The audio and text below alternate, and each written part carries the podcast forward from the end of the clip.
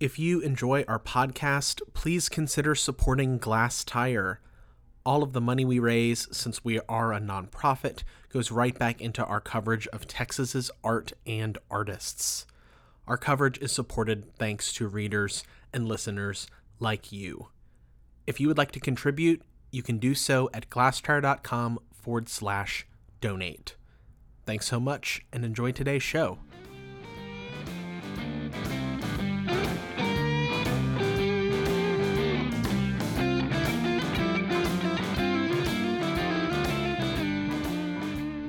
Hello and welcome to Art Dirt. This is a podcast where we at Glasstire talk about topical art topics. I am Brandon Zech. I am Leslie Moody Castro. And today we might be a little late to the party because this news came out literally immediately after we had recorded Art Dirt two weeks ago. But we're going to talk about it anyway.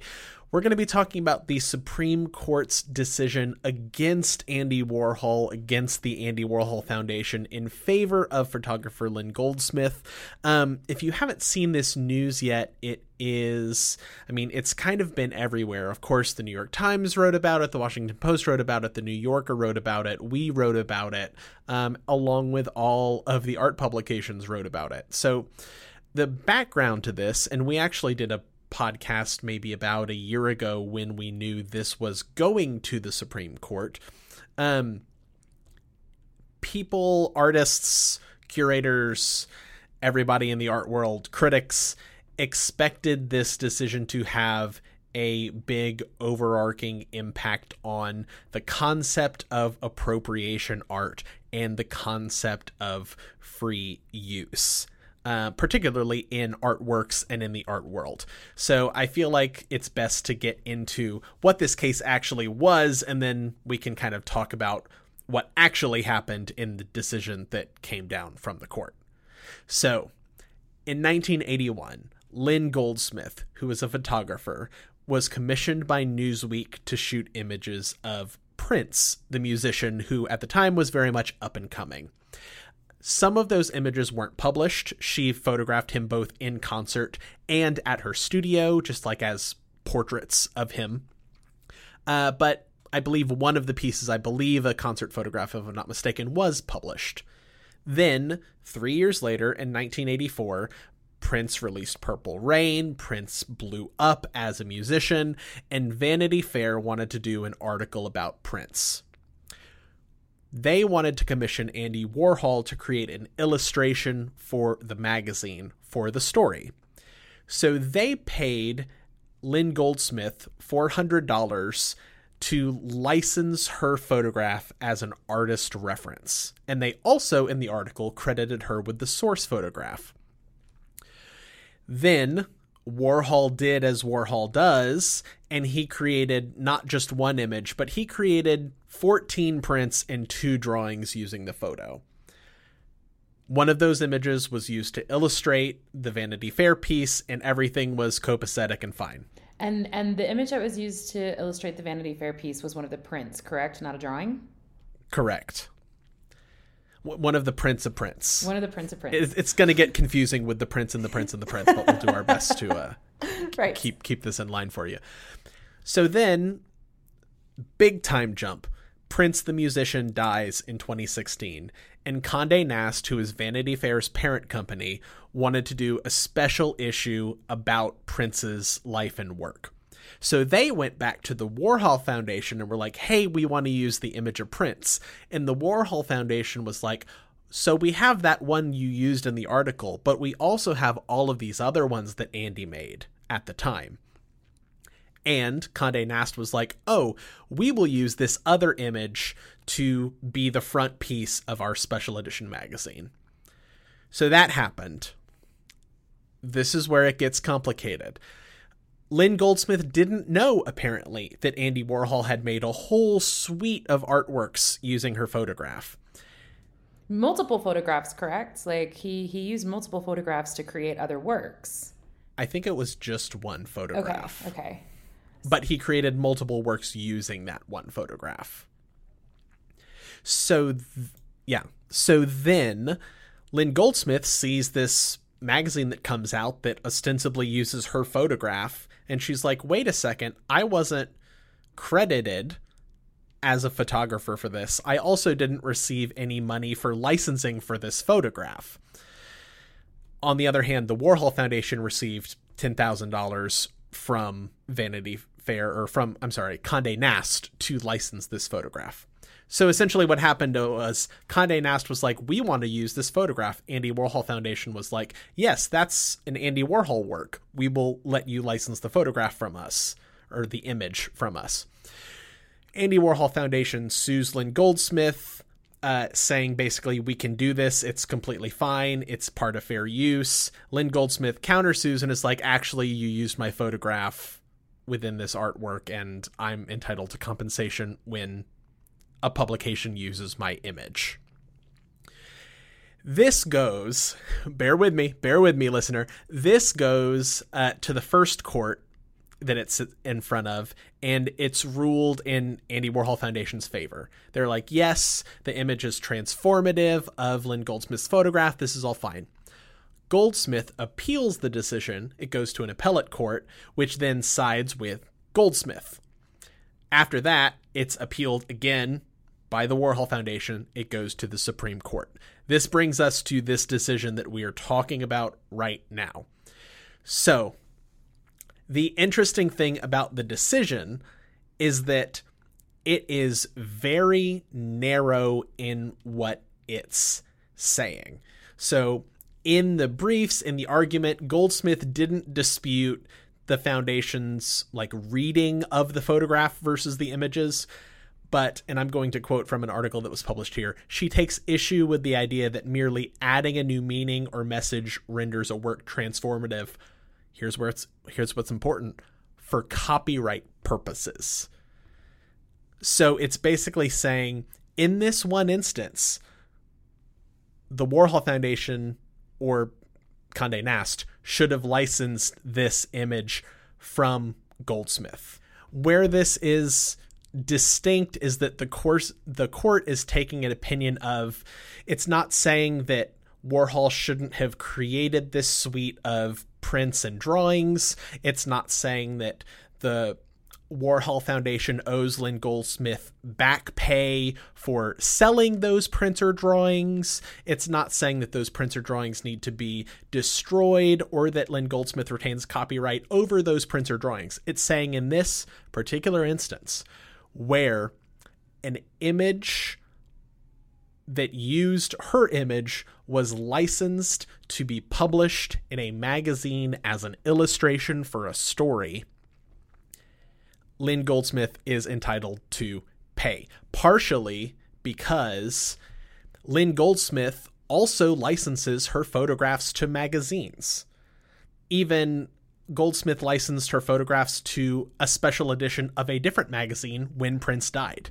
So it's saying these two images, the Warhol images that appropriate Goldsmith's photo of Prince and Goldsmith's photo of Prince, are essentially playing ball in the same ballpark when only one ball player should be allowed to exist or when or they're competing with each other. But rather. I guess in this instance, shouldn't it have been Condé Nast that should have paid the Warhol Foundation as well as Goldsmith? Like, do they have to play ball against each other, or can they both get compensation in some way? I think if that had been the case, if Condé Nast was like went to the Warhol Foundation and was like, "We want to use this image," and the Warhol Foundation showed it to them, and Condé Nast had the history of in that first magazine, it credited Goldsmith as the photographer of that photo. I think Condé Nast then could have gone to Goldsmith and said exactly what you're saying, Leslie. Yes, we want to use this Warhol image of Prince. Can we relicense it for this purpose? Because when they paid that initial $400 in 1984, it was for a one time use. So it was for that one time printing in the magazine. In that case, or that instance, the 1984 use of the image by Vanity Fair by Warhol isn't what this Supreme Court is dealing with. It's context for it, but that's not the problem. The problem, as the court sees it in its um, opinion, isn't that Warhol appropriated a photo. It isn't that Warhol used work that was derivative of someone else's. It was that Warhol's photo was competing with Goldsmith's photo for this purpose of illustrating the Conde Nast magazine.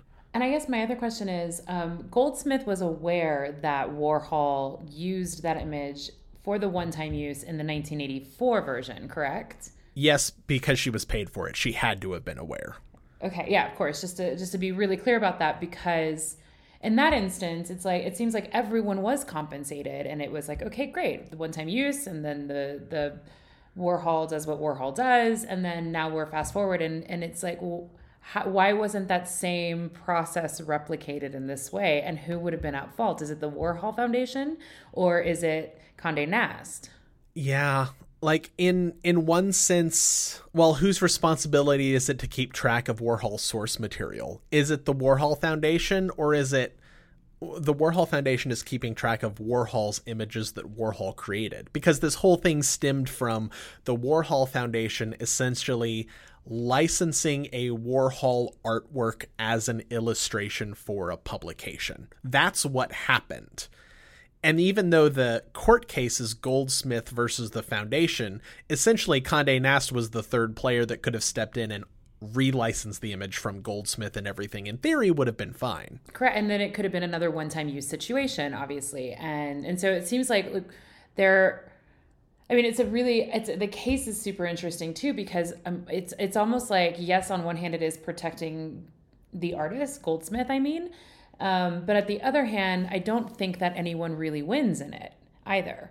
Um, because now what happens, right? Like we do have this image by Andy Warhol and this suite of prints of Prince. Um, and we also have an artist that created the original source material that did not receive compensation. Um, and so it's just this sort of a lose lose situation for everyone involved.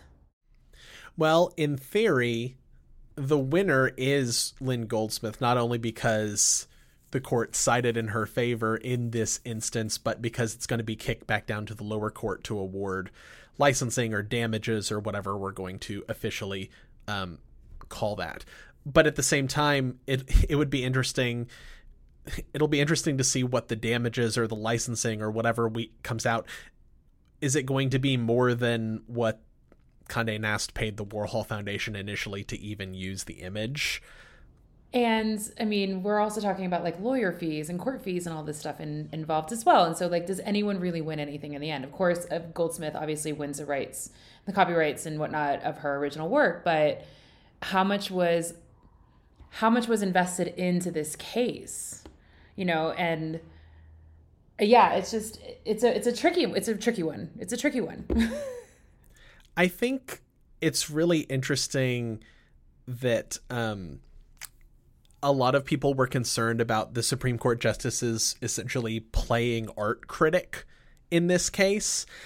And it seems like uh, I, I got through a, a majority of the uh, uh, decision. So I read all of the uh, majority opinion, the consenting opinion, and then some of the dissenting opinion.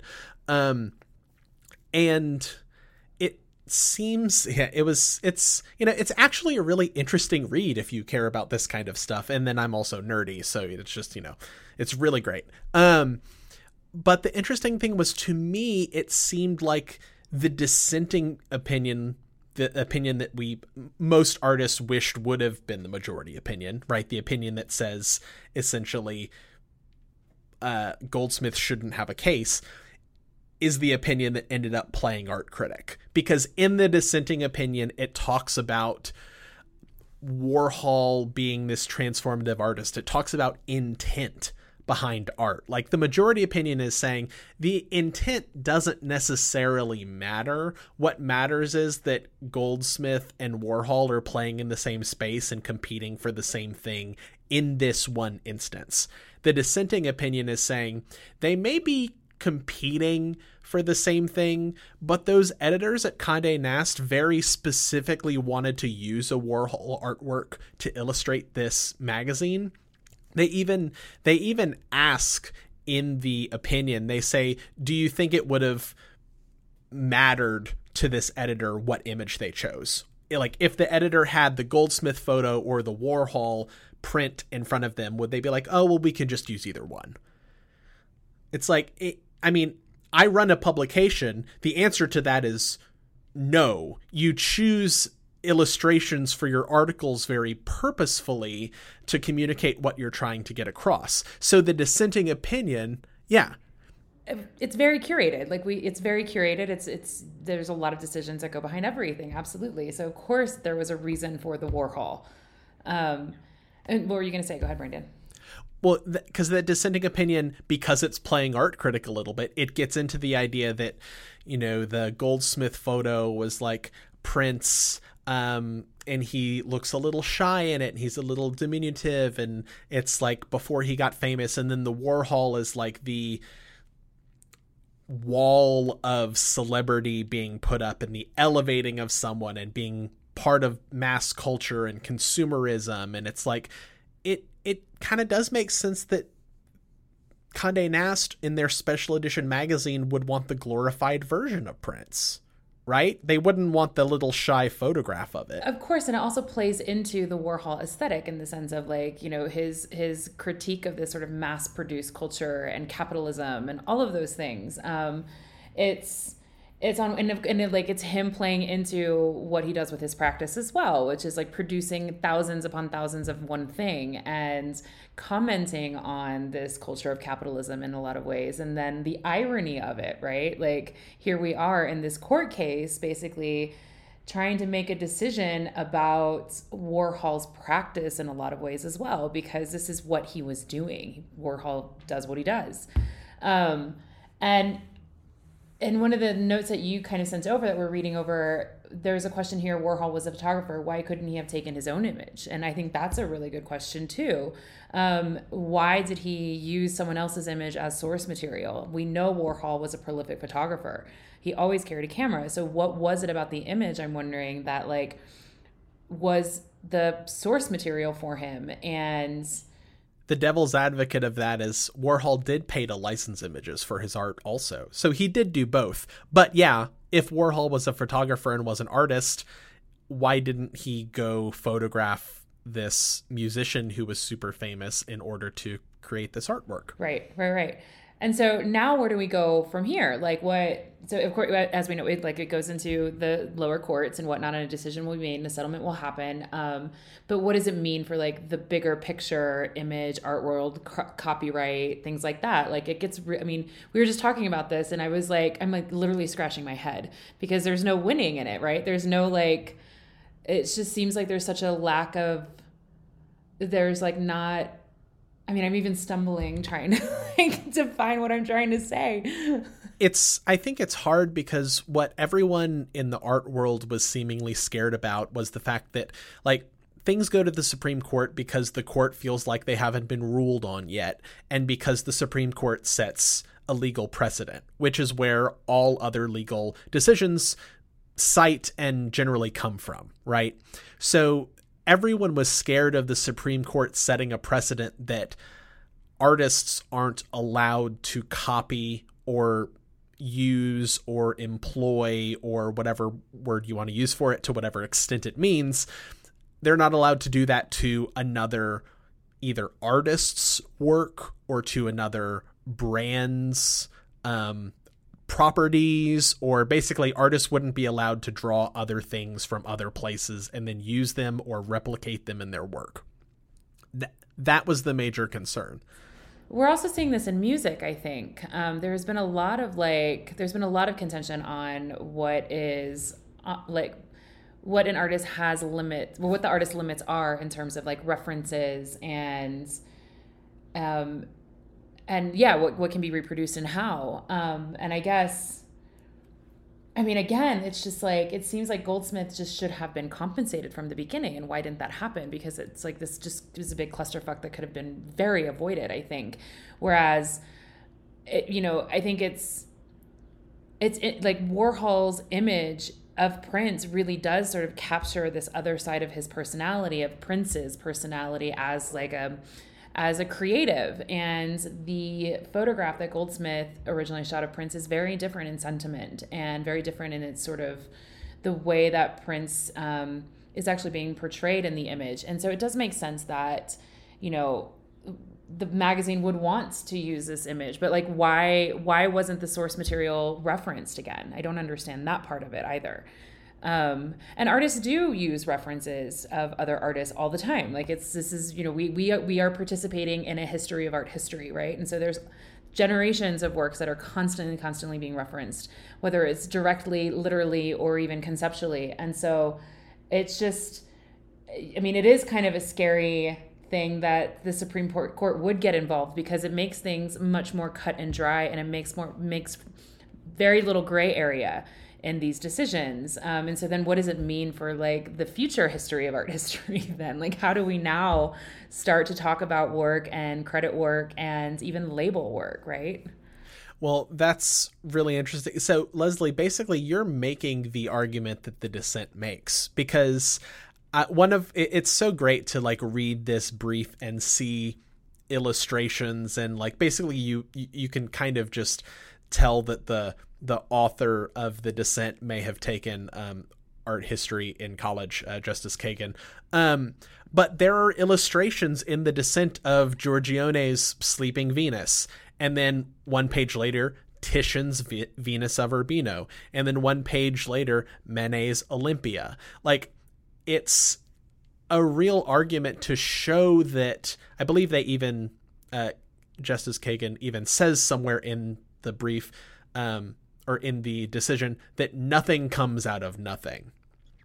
Like the whole argument that the dissent is making is that is the argument that you just made. I'm not going to repeat it. Like that's that's what it is. Art comes from art. Art comes from the world. And if art can't come from art or the world, there's going to be a problem and it's going to stifle people's abilities to make it. Well, and then not only that, but art is constantly evolving, right? Like medium is evolving and now we are also getting into the the the argument and situation of like AI and what does that mean for art and like and so it's just this argument that comes up all the time i think um, with new new technology new media. I mean even acrylic paint was a new media at one point in time.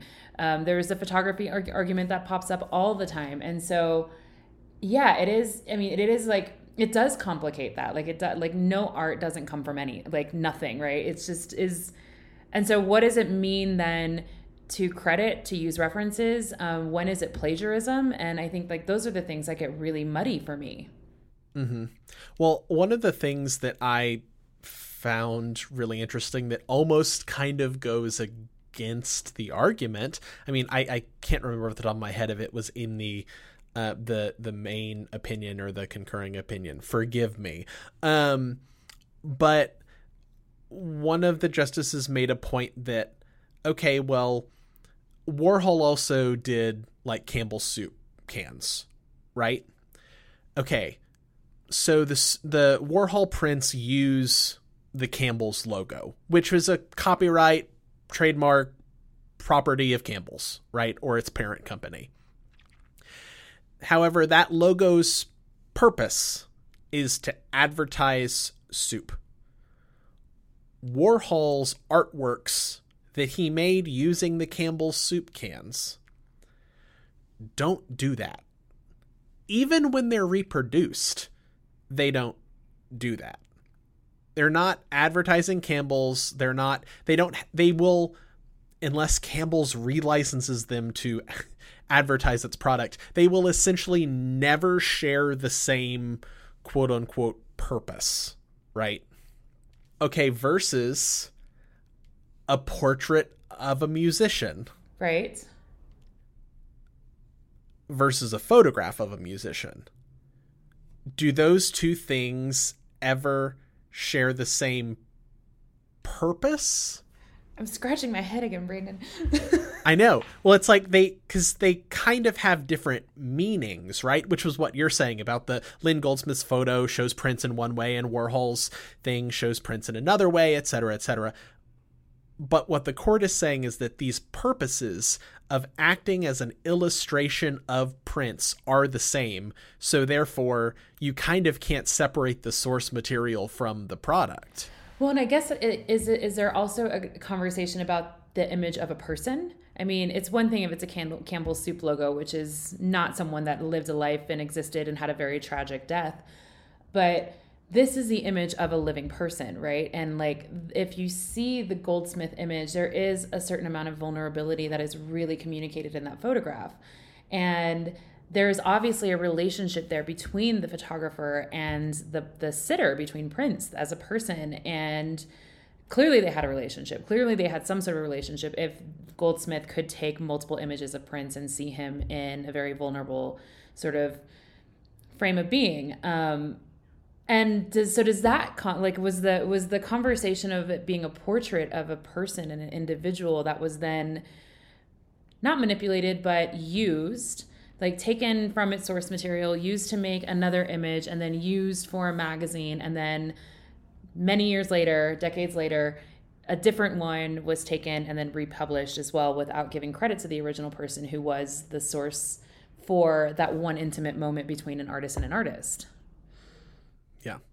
Well, Leslie, do you want your uh do you want your little minute of mind f? So, okay, here's here's two sentences from the concurring opinion that I believe Justice Gorsuch wrote. Quote, the court today does not even decide whether the foundation's image of Prince infringes on Mrs. Goldsmith's copyright. And then later, before us, Miss Goldsmith challenges only the Foundation's effort to use its portrait as a commercial substitute for her own protected photograph in sales to magazines looking for images of Prince to accompany articles about the musician. So you have that, that it's about purpose.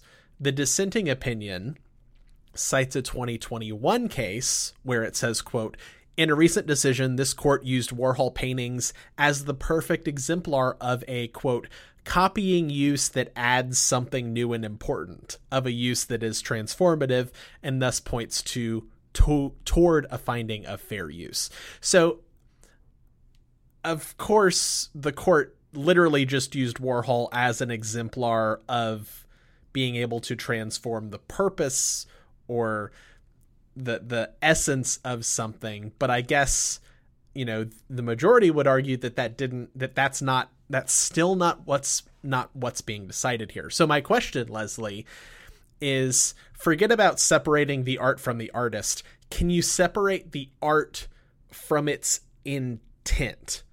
Because the majority says yes right? Both the photograph and the silkscreen print represent prince the dissent says no because you can't separate art from intent because if the intents are inherently different, people make a specific decision to choose the intent of what they're looking to communicate, right? Right. Uh, Condé Nast chose that Warhol image over Goldsmith's image because XYZ reason. So, can you separate the art from the art's intent? Um, I guess I, I mean I'm going to use it like an example of an exhibition. If a viewer or visitor walks into an exhibition and reads something totally different from a work of art than what the artist intended, we can't control that, right? But we can control that as much as possible in terms of like our curatorial process. Um, and it is, yeah, this is a really hard question.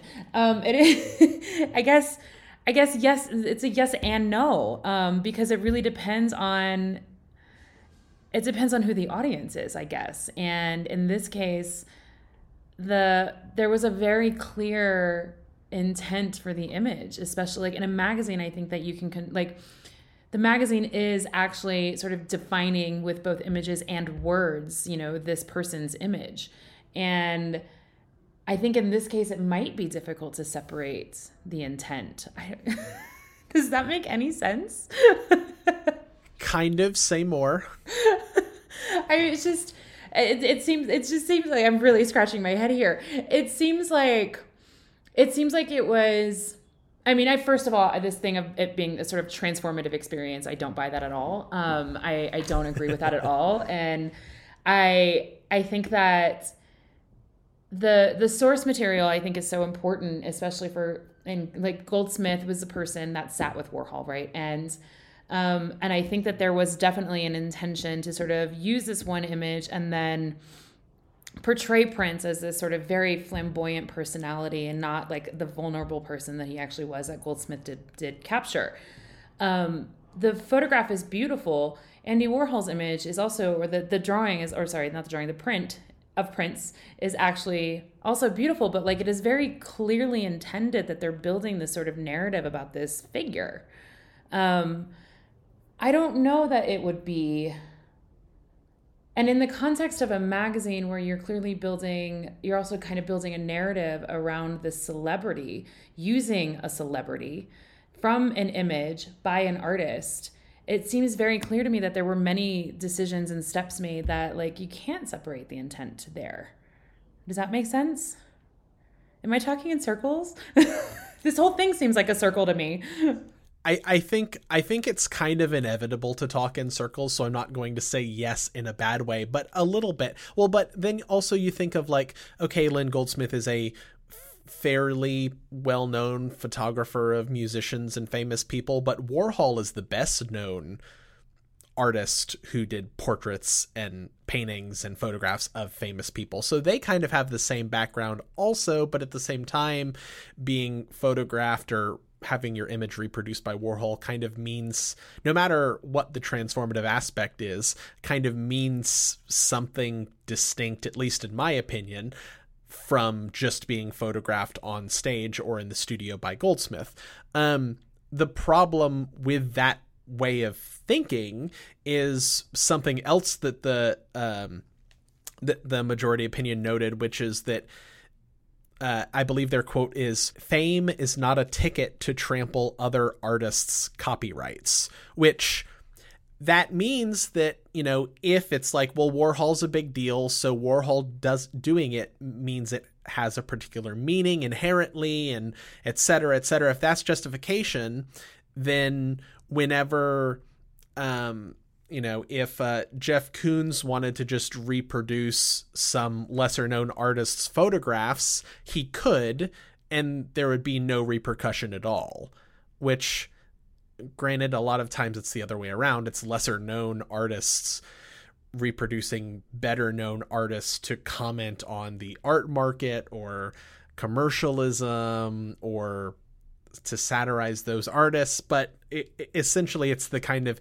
it's a different situation but the same argument of like um Urban Outfitters ripping off an independent designer on Etsy. And all of a sudden, this independent designer on Etsy is like, wait, they're selling my t shirt.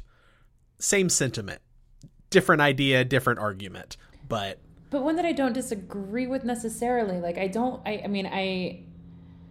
The celebrity plagiarist privilege is what you have written in these notes here. That, like, I mean, we said at the beginning of this conversation that Warhol chose this image, but did as Warhol does, and then used a bunch of other images and um, made other works that this artist, this Goldsmith, the photographer, did not know about and was kind of surprised by. Um, and why, why wouldn't I mean? Why wouldn't that photographer? Why wouldn't Goldsmith be compensated or receive credit for those? Works that Warhol, even if they are Warhols and are very different from the originals, like this was the situation from the beginning, is that Goldsmith lent the image as reference material. Warhol then did what Warhol does, and then it was published with everyone credited and everyone paid. And so, why wasn't that replicated again? Um, and at what point in time? And I think that that for me, I and I know the decision is different, but like for my argument, it seems like it seems like Goldsmith is not getting credit for the image that they they published or not published but produced, um, right? In all of this very complex, very old situation, and it, it, it yeah. So it does to me seem like infringement was infringement did happen against Goldsmith, and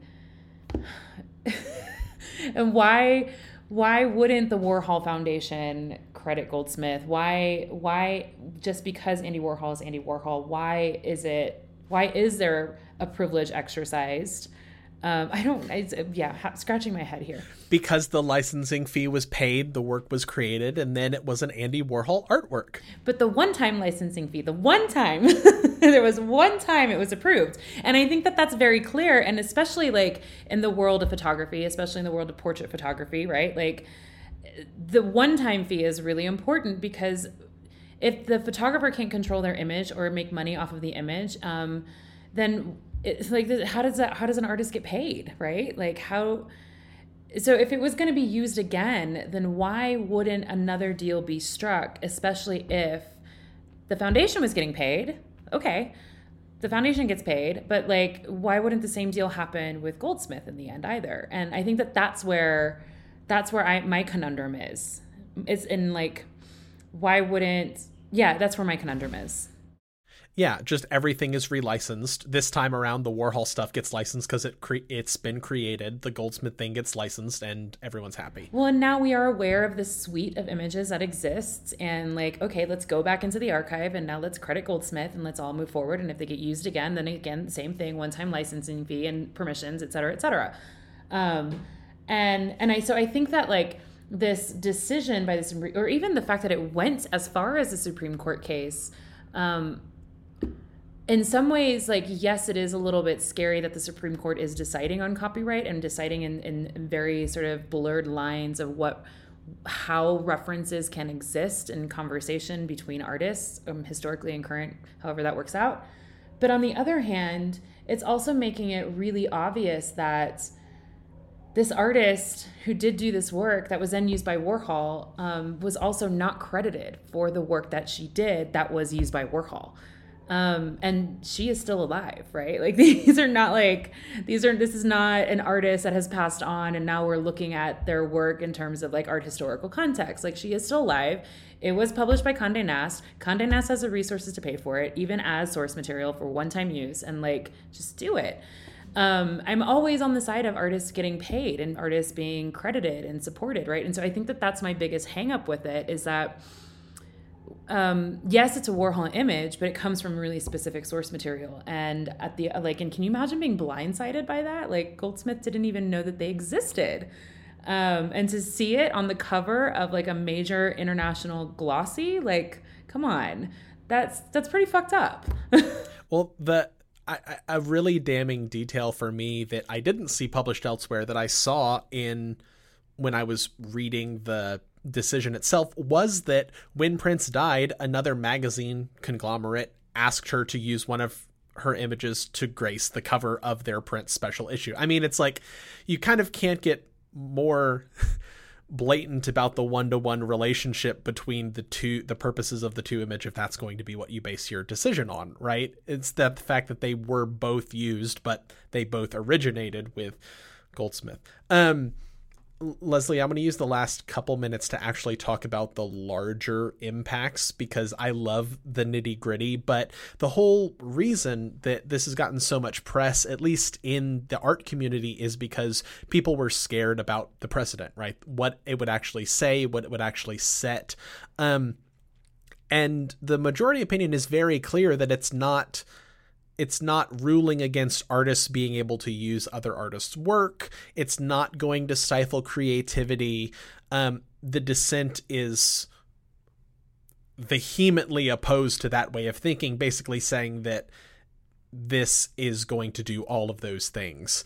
Um, I feel like artists I mean, I, I, I feel like this, of course, isn't a black and white situation, but at the same time, people are going to see it in a very black and white way, no matter how it's covered. And what people are going to get out of this, what artists are going to get out of this is, I can't do that, or it could be problematic if I do that. So I'm wondering if this will cause any sort of just like hangups or self censorship or anything like that moving forwards because of course good artists are going to try to break rules and are going to try to push boundaries and are going to do that until they have a very avid reason not to do it. But for some artists this could be that avid reason. Like artists don't have resources generally speaking to pay licensing fees if they're making work like that or they don't have license or they don't have uh, resources definitely to pay lawyers to argue something in court. And part of this also the thing that really hit me is which i think you also kind of alluded to when you were talking about artists putting on a show and people possibly interpreting their work differently than it was meant to be is artists don't always know where their work is going.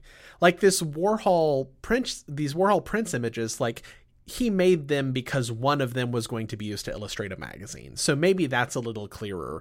But there are plenty artists who make work that may at some point become licensable for some illustrative purpose that that necessarily wasn't the intent when they were making it um, you know artists make work because oftentimes they feel like they need to be making work whether it's pulling on other things that are already in the world or other artists work or not so right that's why we call it a practice right it's it's constantly evolving um, which i think that I mean, if that's the like, I, I still see it in in favor of Goldsmith then because this was a work in process that was then used in another another like as reference material for something else. Then why wouldn't Goldsmith defend that work in process as well? Um, and I think that, like, yeah, it does get really muddy there too, because I mean, I've even sat in a room when curators completely misread work and actually talked about it in public. And I'm, I've been in the room when artists have been like, actually, it's not about Mexican muralism, it's about something totally different. But then the projection of Mexican muralism still becomes the thing that people talk about. Um, and yeah, I guess it is like it's just such a muddy situation. And it's true that when an artist is producing work, if there maybe not be there maybe isn't a, a clear path to like an end point, but that's why it's a practice. Um, and I, yeah, I don't know. I don't know where I'm going with that. it's also confusing. Well, I mean, also because you know the the idea that this opinion actually won't affect artists because it was about a very specific licensing case, like the the fact that the majority opinion doesn't talk about the um the transformative power or that that's not considered it's like i think what everyone was scared of was that this opinion would decide what is or isn't transformative enough in order to be considered fair use. And that's not what this opinion did. However also by not doing it but citing in this aspect in Goldsmith's favor, it I feel like a lot of people would argue kind of opens the door to the court breaking down the idea of the transformative power in the future because this issue doesn't address it. However, you could argue that Warhol transformed the photograph and yet it was still decided against him. So even though the court blatantly doesn't address that, which essentially means that it probably shouldn't serve as precedent for transformative use in the future, you have to know that if some transformative, if something hinging on the transformative ability of an artist creating work, you have to know that this case will be cited in some way, shape, or form. Totally, totally. And I guess my other my other I mean, yes, there's a case, but like my other thing, my other hang up that I keep kind of tripping over is the foundation. Like, isn't isn't it also the responsibility of the foundation? Um, and isn't it also yeah isn't it the responsibility of the foundation to like property properly keep that archive and those materials and like and goldsmith be you know credited in these images as they are because it's the foundation and that's what they're supposed to do and so it wasn't even that that the court ruled against Warhol, it was against the foundation because there is some negligence there. I mean, we have to admit it.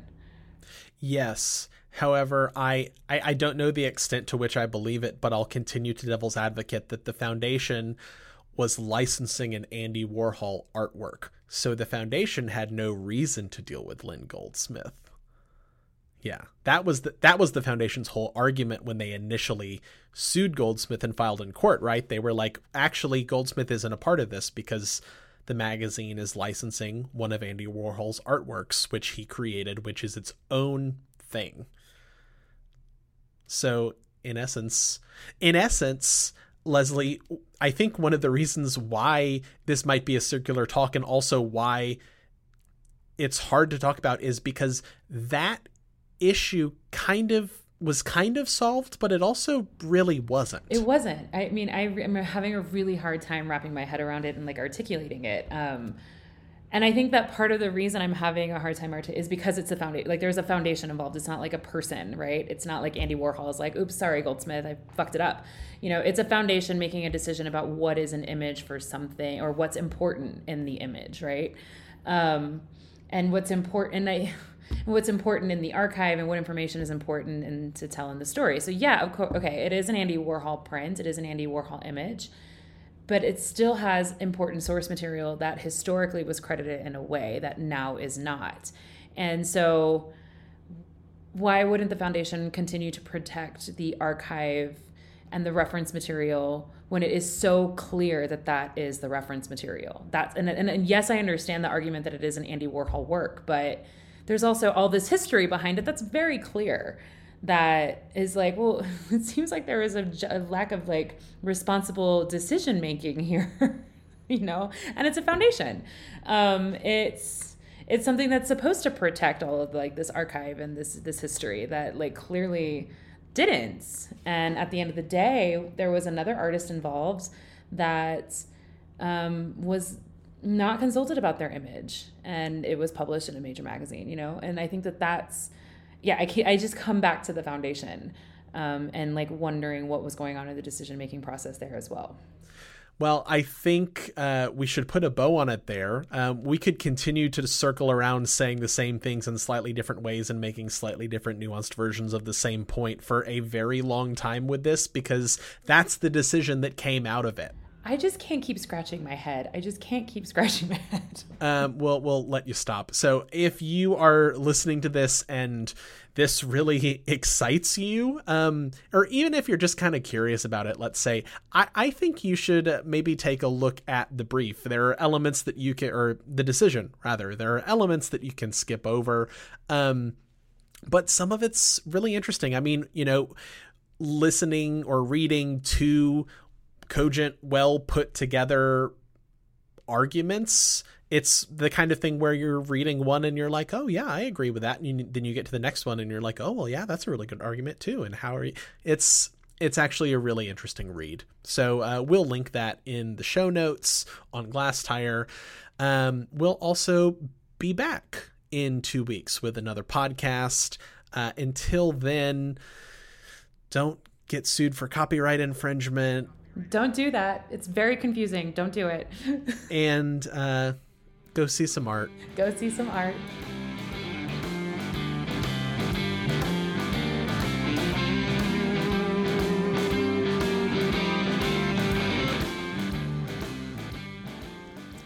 This podcast was recorded by Glasstire and edited by William Saradet. Copyright Glasstire 2023.